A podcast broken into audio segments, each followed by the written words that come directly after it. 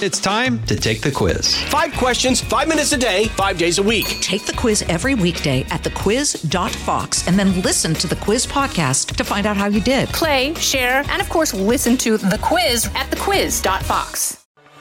It's the Media Buzz Meter with Howard Kurtz. Breaking news. Man, I love breaking news. Hunter Biden agreeing to testify before the House GOP Oversight Committee, led by Jim Comer. Now, this didn't happen in a vacuum because you might say to yourself, why is the president's son going to go there where the Republicans wield the gavel and get himself beat up over all of the related investigations? Well, I think it's part of a larger strategy. Clearly, he's been much more aggressive, he and his lawyer, putting out statements defending himself. And I think this is also being eh, coordinated, maybe too strong a word, but no, I think coordinated with the president's reelection effort. And Hunter probably figures, well, look, they'll come up with all these theories and I'll give my side, I'll get my version out. And people won't have to keep reading these stories according to sources. Now, obviously, his version will be attacked, but, you know, that's politics. I'm going to temporarily stick with my approach of putting some of the lighter and funnier stuff at the end of the podcast. No, not to make sure you listen till the end, though I hope you do, but just because in this war environment, it seems I should get to that right away. And so, story number one we seem to be at a turning point in this Mideast conflict. As you undoubtedly know, today and tomorrow are the days of Hamas agreeing to release 10 more hostages each day in exchange for prolonging the pause in military action. But it sometimes can be hard to restart a war after you have put it on pause. And there's no question that these extra days, you know, give this terrorist group, I'm sure this has been going on during the earlier four days, a chance to reposition its military, set up its rockets, and do other things for the inevitable resumption of the war. But is it inevitable? Um, I don't know. I think the longer this goes on, I think it's clearly to Israel's disadvantage, except and yet there are clearly domestic political benefits and perhaps world benefits to this resumption of the prisoner swap. Three Palestinians for every one Israeli hostage. And yet, leave aside how unequal that is, what Israel is doing is returning relatively low level Palestinian prisoners who were arrested for involvement in some kind of violence, arrested and imprisoned, I should say. Well, Hamas is returning. In, in yesterday's group, three year old twins. I have a column on this today on Fox, and I and I, I clicked on it this morning. And there were pictures of, I think, a two year old and a four year old. Heartbreaking. Heartbreaking that these terrorists would think it's okay, it's justifiable to seize 85 year old grandmothers, nine year old boy who we saw running um, to presumably his dad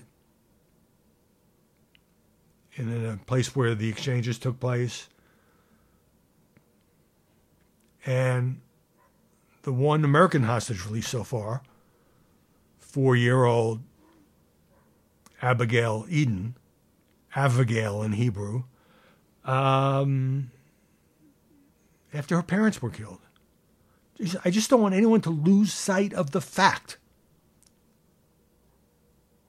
that a civilized society does not take babies, really. Preschoolers and elderly people and hold, uh, hold them as bargaining chips. But the question now is what will happen after this war? So the latest is yesterday was the fourth group of Israelis released, including a 12 year old boy. And CIA Director William Burns, a former ambassador to Moscow and a respected diplomat, is in Qatar today. You know, Qatar is the country that has been the go between for Israel, Gaza, and Egypt. Uh, with the hope of brokering a more expansive deal. According to sources, he's pushing for Hamas and Israel to broaden the focus of their ongoing negotiations, thus far limited to women and children, to encompass the release of men and military personnel too. For, toward that end, he wants a longer multi day pause in the fighting. And of course, he's pushing for the immediate release of American hostages, uh, thought by U.S. officials to be eight or nine. And by the way, in this column today, I also talk about how heartbreaking it is to see what happened in Vermont. Three Palestinian students enrolled in American schools getting together for Thanksgiving and suddenly shot by a 48 year old man who is now uh, the chief suspect. I don't think he's been charged yet. The Burlington chief of police saying it's being investigated as a potential hate crime. I don't want to rush to judgment, but you know, they, two of them were wearing the traditional headdress. They were speaking in a mixture of English and Arabic. Let's just walking down the street let's just say I will not be shocked if it is indeed a hate crime. Um, President Biden, says the New York Times, could take solace in saving a single four year old girl, that being Abigail Edan. But the challenge he now faces is not just to free the rest of the American hostages but to use the success to alter the trajectory of the war. This is what I was alluding to earlier. So Joe Biden was very much behind this extension, publicly welcomed it, gives all sides more breathing space, but perhaps postpones the critical question by 48 hours what happens when this negotiated pause eventually expires, as it eventually will. Well, how many times have you heard Bibi Netanyahu say, our goal remains to destroy Hamas, to topple Hamas?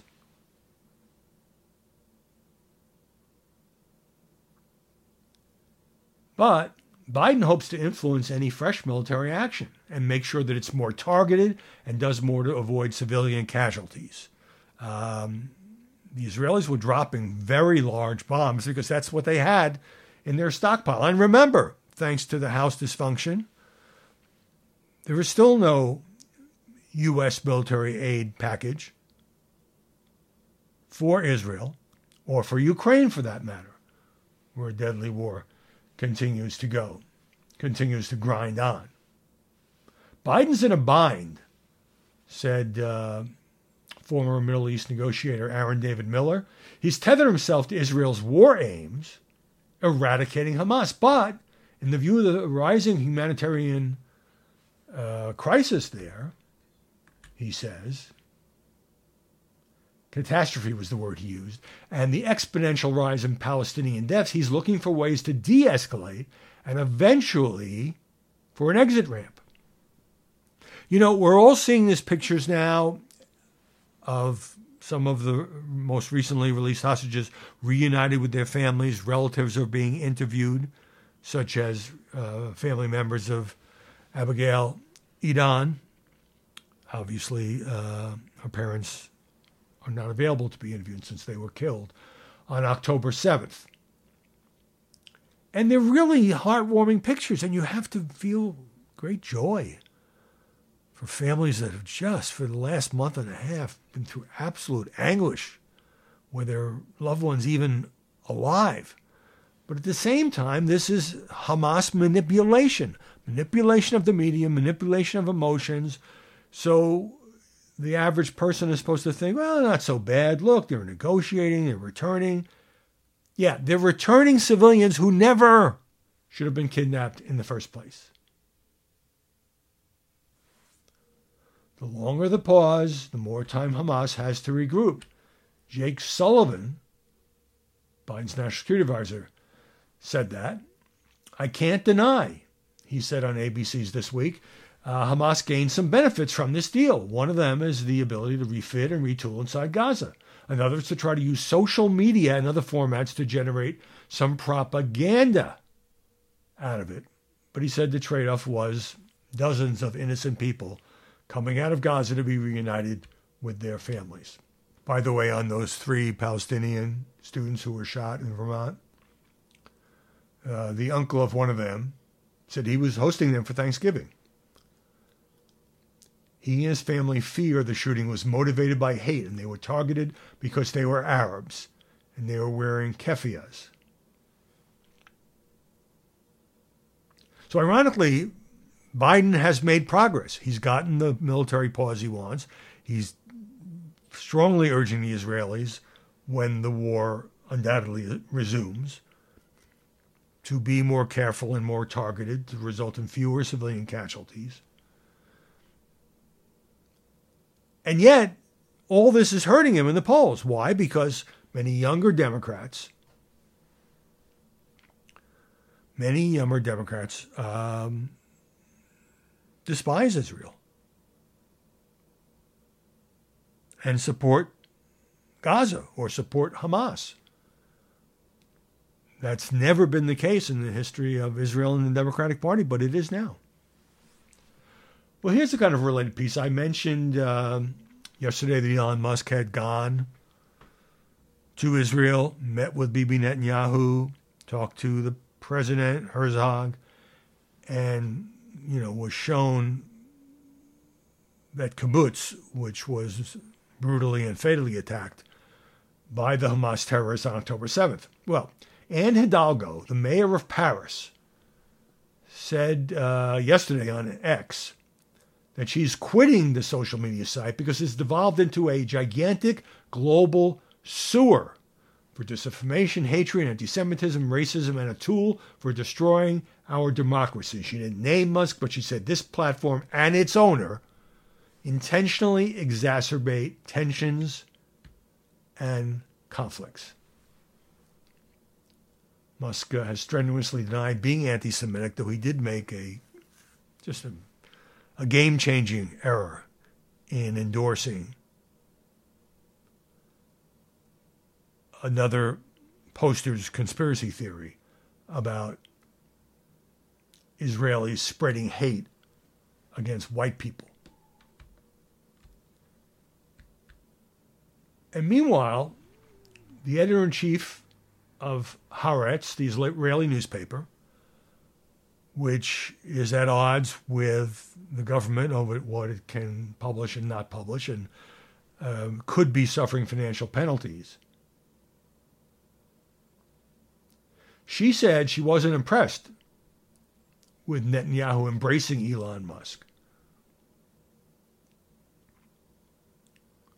Prime Minister's office, in fact, released, uh, released footage of two of them on a tour of that kibbutz. Netanyahu held, Netanyahu held a live chat on Twitter where they talked about the many atrocities committed by Hamas. Israeli civilians offered Hamas against Israeli civilians, excuse me, as Musk offered his disturbed reaction to the footage of gunmen celebrating the wanton murder of innocents. Esther Solomon, uh, the editor in chief, calling out Bibi for giving Musk a PR gift in the wake of amplifying an anti Semitic conspiracy theory. Now, what kind of stuff does Haaretz, Haaretz uh, publish? Haaretz says um, it wasn't the Gaza disengagement, but Netanyahu's policies that led to disaster. If you have a free press, that's the kind of thing that you can say in a opinion column. Hey, let's pause right there. The buzz meter continues right after this. From the Fox News Podcasts Network. I'm Ben Domenech, Fox News contributor and editor of the Transom.com daily newsletter, and I'm inviting you to join a conversation every week. It's the Ben Domenech Podcast. Subscribe and listen now by going to FoxNewsPodcasts.com. All right, number two Politico has a piece on Eric Adams um, trying to tamp down talk about Andrew Cuomo. I hadn't realized there was this talk running for mayor of New York City, which happens to be the job that Eric Adams holds. In an interview uh, yesterday, he dismissed talk of Cuomo going after his job, though he acknowledged that the three term governor is considering some kind of political comeback. We talk often, Adams said. That surprises me, or even that he would acknowledge it. I don't see him running for mayor. I think he's looking at his next political move, and there's a lot of things he can look at. But I have to be ready to run New York, and that is what I'm focused on doing right now. Politico had reported that Cuomo was weighing a bid for mayor because Eric Adams has got some problems. His campaign, remember when his um, cell phones were seized? Under scrutiny by federal investigators, stemming from what whether the campaign colluded with the Turkish government in exchange for official favors which Mayor Adams has denied. Um, also, Cuomo has told allies he could be interested in a mayoral bid. And some New Yorkers received a poll testing a variety of comeback messages for Andrew Cuomo. And I don't know how you defend against this, but I've talked yesterday about the, the special law expiring to make sexual assault claims um, against alleged assailants, even if it happened a long time ago. Well, woman came out with a lawsuit accusing Eric Adams of assaulting her in 1993 when he was a member of the NYPD. Adams has denied ever meeting the woman or says he doesn't recall ever meeting her. Number three, this is an important story. Paul Farhi in the Washington Post. There was a similar incident like this a couple of months ago.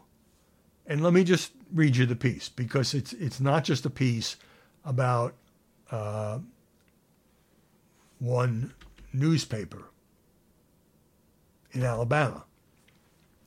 When Don Fletcher checked the mailbox outside his newspaper's office on Main Street in late September, he found a little gold mine waiting for him. Folded up was a copy of a grand jury subpoena served on two employees of the local school system. The confidential document indicated that a criminal investigation into potential financial abuse was underway. Solid lead for a veteran reporter like Fletcher. Took a couple weeks to confirm, but Fletcher soon broke the news in the weekly Atmore News that officials were probing the Escambia County Board of Education's handling of COVID relief funds. What happened next, though, really expanded the story. Days later, the local district attorney ordered the arrest of Fletcher and his boss, the publisher Sherry Digmon. He charged both with violating a state law. It prohibits the disclosure of grand jury information, a felony punishable by up to three years in prison.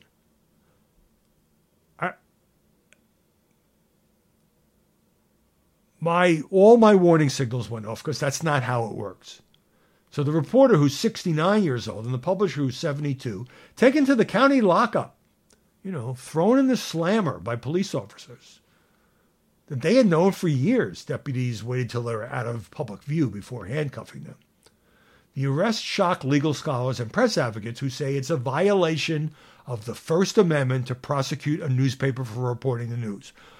That is totally accurate. They argued that the DA, whose name is Stephen Billy, misapplied Alabama secrecy law, which criminalizes leaks by anyone directly involved with the grand jury jurors, witnesses, court officials, but not news outlets that publish the information. Now, you could argue whether you agree with that or not, but it's supposed to protect the press. Now, there are times when reporters get thrown in jail, either for refusing to reveal their sources or because perhaps they've done something wrong or questionable. But American courts have consistently upheld the right to publish leaks as long as the information is obtained lawfully, such as the Supreme Court's 1971 ruling clearing the way for the New York Times and Washington Post to publish the classified Pentagon Papers. In this instance, this veteran reporter, Fletcher, he opened his mailbox and there was the stuff. Now, if he had approached a grand juror, that could be considered jury tampering, but he did nothing of the sort. And then he didn't just rush into print with it, he found ways to confirm it. Now, I was tempted to leave with this, number four. It's another George Santos story, but it may be one of the last George Santos stories. Washington Post reporting, and others, that George Santos, the fabricating congressman from Long Island, is predicting he will be expelled from Congress as early as this week, following a scathing report from the House Ethics Committee, which found substantial evidence that he knowingly violated ethics guidelines house rules, and criminal laws. In a three hour long expletive laden conversation on X Spaces, Santos declined to comment on the allegations, said his words could be used against him in the ongoing criminal case, faces 23 federal charges fraud, money laundering, falsifying records, and aggravated identity theft. But Santos described the report as slanderous and claimed his colleagues are trying to force him out of his high seat. Okay, you're not going to discuss the charges, but the report is slander. It's slandering you. Well, I've looked at that report, and it's highly detailed. It is not just some hit job, it has example after example after example. Oh, he accused the Ethics Committee Chairman Michael Guest of weaponizing his position and publishing a hit piece Okay. Santos described himself as the Republican it girl, the Mary Magdalene of the United States Congress. I'm not leaving come hell or high water. It's done when I say done. But he then says this I know I'm going to get expelled when this expulsion resolution goes to the floor. I've done the math over and over, and it doesn't look really good. Now, keep in mind, the House needs a two thirds vote to expel Santos, who would be the first member of Congress ever uh, kicked out without having been convicted of a crime. Indicted, yes. Convicted, no. But just a few things from the uh, ethics report stealing money from his campaign, deceiving donors about how contributions would be used, creating fictitious loans, and engaging in fraudulent business dealings uh, repeatedly used funds intended for his campaign for his personal enrichment, including spa charges uh, and paying down his own credit card debt. Now, doesn't that sound like a pretty detailed set of findings against a guy who got elected by making up his resume, never graduated from college, didn't work for big Wall Street firms. You probably know the story by now. Here's another little bit of politics. Uh, Donald Trump posting on his Truth Social. Whenever I sarcastically insert the name Obama for Biden as an indication that others may actually be having a very big influence in running our country, Ron DeSanctimonious and his failing campaign apparatus, together with the Democrats' radical left disinformation machine go wild, saying Trump doesn't know the name of our president.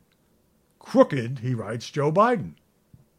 He must be cognitively impaired. No, I know both names very well, never mix them up, and know that they are destroying our country. Also, and as reported, I just took a cognitive test as part of my physical exam and aced it. Also aced, a perfect score, one taken while in the White House. Biden should take one. You know, leaving aside the uh, acing of cognitive tests, um, I actually agree that Trump was not just confusing Obama with Biden, that he's doing it deliberately to try to start a meme or a theme that Biden's not really running the country. His former boss, Barack Obama, is. I don't think there's much evidence of that. Does the president uh, consult with the former president who put him on the ticket in 2008? Sure. Particularly on AI, which Obama's group or foundation is uh, has done a lot of research on. Hey, let's pause right there. The buzz meter continues right after this. All right, number five. Remember when there was a big flap about Politico's Jonathan Martin writing a piece about how Joe Biden can turn this around? And being tough on Biden and saying he's got serious problems, but here are some things. He should hire Rahm as his uh, campaign manager and on and on. Well, now it's the Atlantic's turn. Ron Brownstein, longtime political analyst, writing in the magazine under the headline, How Biden Might Recover.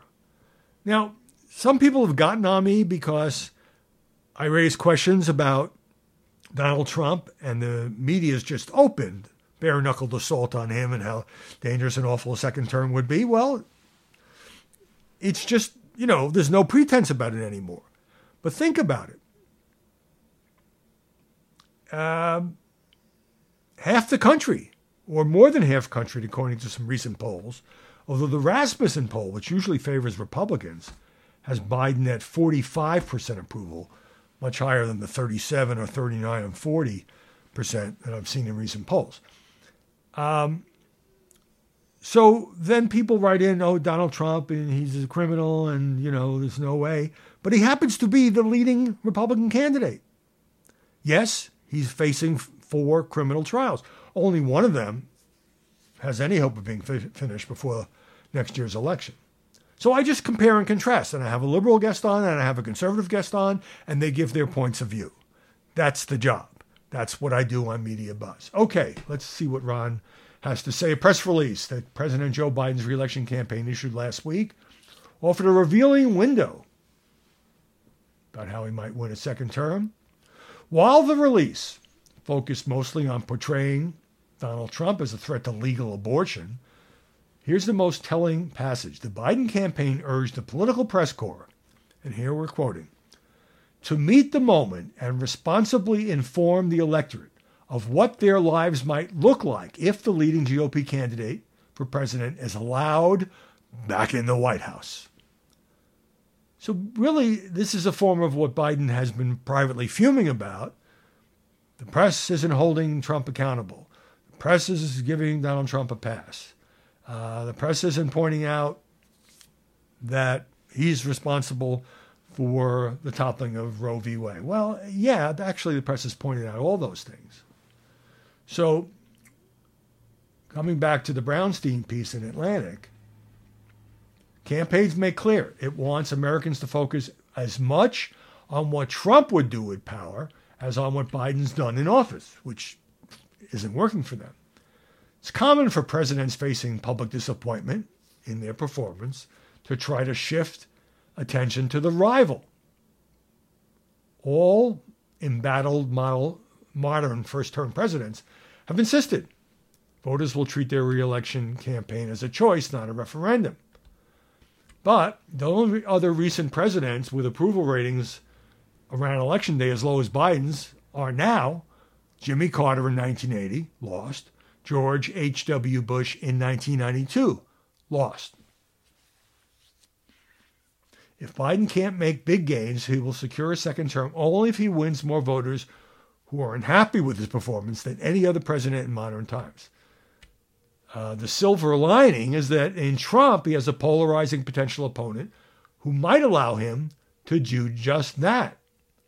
And he talked about, you know, Trump's divisive uh, policy positions, mass deportation and internment camps for undocumented immigrants, employing extremist and openly racist language that is a reference to vermin. GOP pollster Bill McInturff said that most voters usually say when a president seeks reelection, their view about the incumbent is what most influences their decision. Well, yeah, they've got a record to run on. But when he did a recent survey with NBC, nearly three fifths of voters said their most important consideration in a Trump Biden rematch would be their views of the former president. Anyway, it does seem like uh, I don't want to say the press is openly rooting for Biden. The press knows well this is a wounded incumbent president, despite lots of bipartisan accomplishments. But at the same time, you know, what Biden needs to do to win is becoming a storyline. And what Trump needs to do to lose is also becoming a storyline. Okay, some of the lighter items. Um, Stephen Colbert is having to take off this week from uh, CBS's Late Show. He went on Instagram to say, Sorry to say I have to cancel our shows this week. I'm sure you're thinking, turkey overdose, Steve? Gravy boat capsize? Actually, I'm recovering from surgery for a ruptured appendix. Grateful to my uh, doctors and uh, to his wife and kids for putting up with me. That's uh, sorry to hear that. You've been reading about Hall and Oates, you know, Daryl Hall and John Oates, longtime popular group, except Daryl Hall's issued a restraining order against John Oates. Apparently, they've had some huge falling out. Yet he continues to go out in concert and sing their songs. Uh, it's a shame. I don't really know why he's so ticked off at Oates, but maybe some of our intrepid investigative reporters can find out. Okay, this piece started on a website called The Futurist, making accusations about Sports Illustrated. And here's SI's response. Today, an article was published alleging that Sports Illustrated published AI generated articles. According to our initial investigation, this is not accurate. Actually, it kind of sounds accurate when you get into it.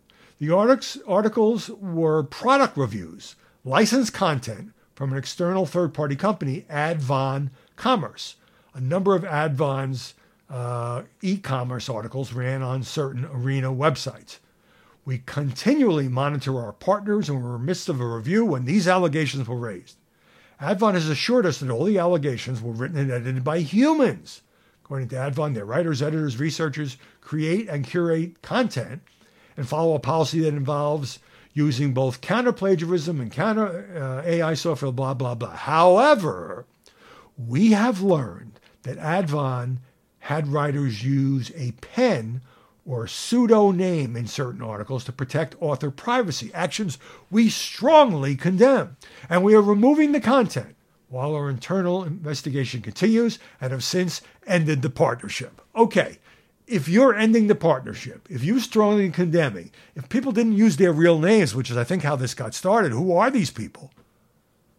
Don't authors generally use their real names, except in extraordinary circumstances? I think Sports Illustrated was nailed here.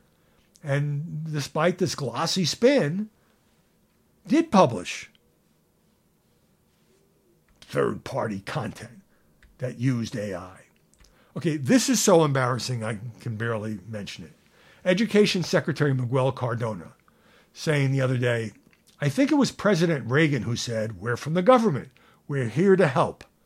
Well, first of all, he should know exactly what Ronald Reagan said. It's not hard to find. Second of all, it's the exact opposite of the point that President Reagan was making. The actual quote is The nine most terrifying words in the English language are I'm from the government and I'm here to help. The complete opposite of what the current education secretary was saying. Cardona ought to get educated himself. And finally, we all know Cookie Monster and all that stuff he shoves in his mouth. Nom, nom, nom, nom, nom. Well, New York Times writer says, me want cookies and me want answers.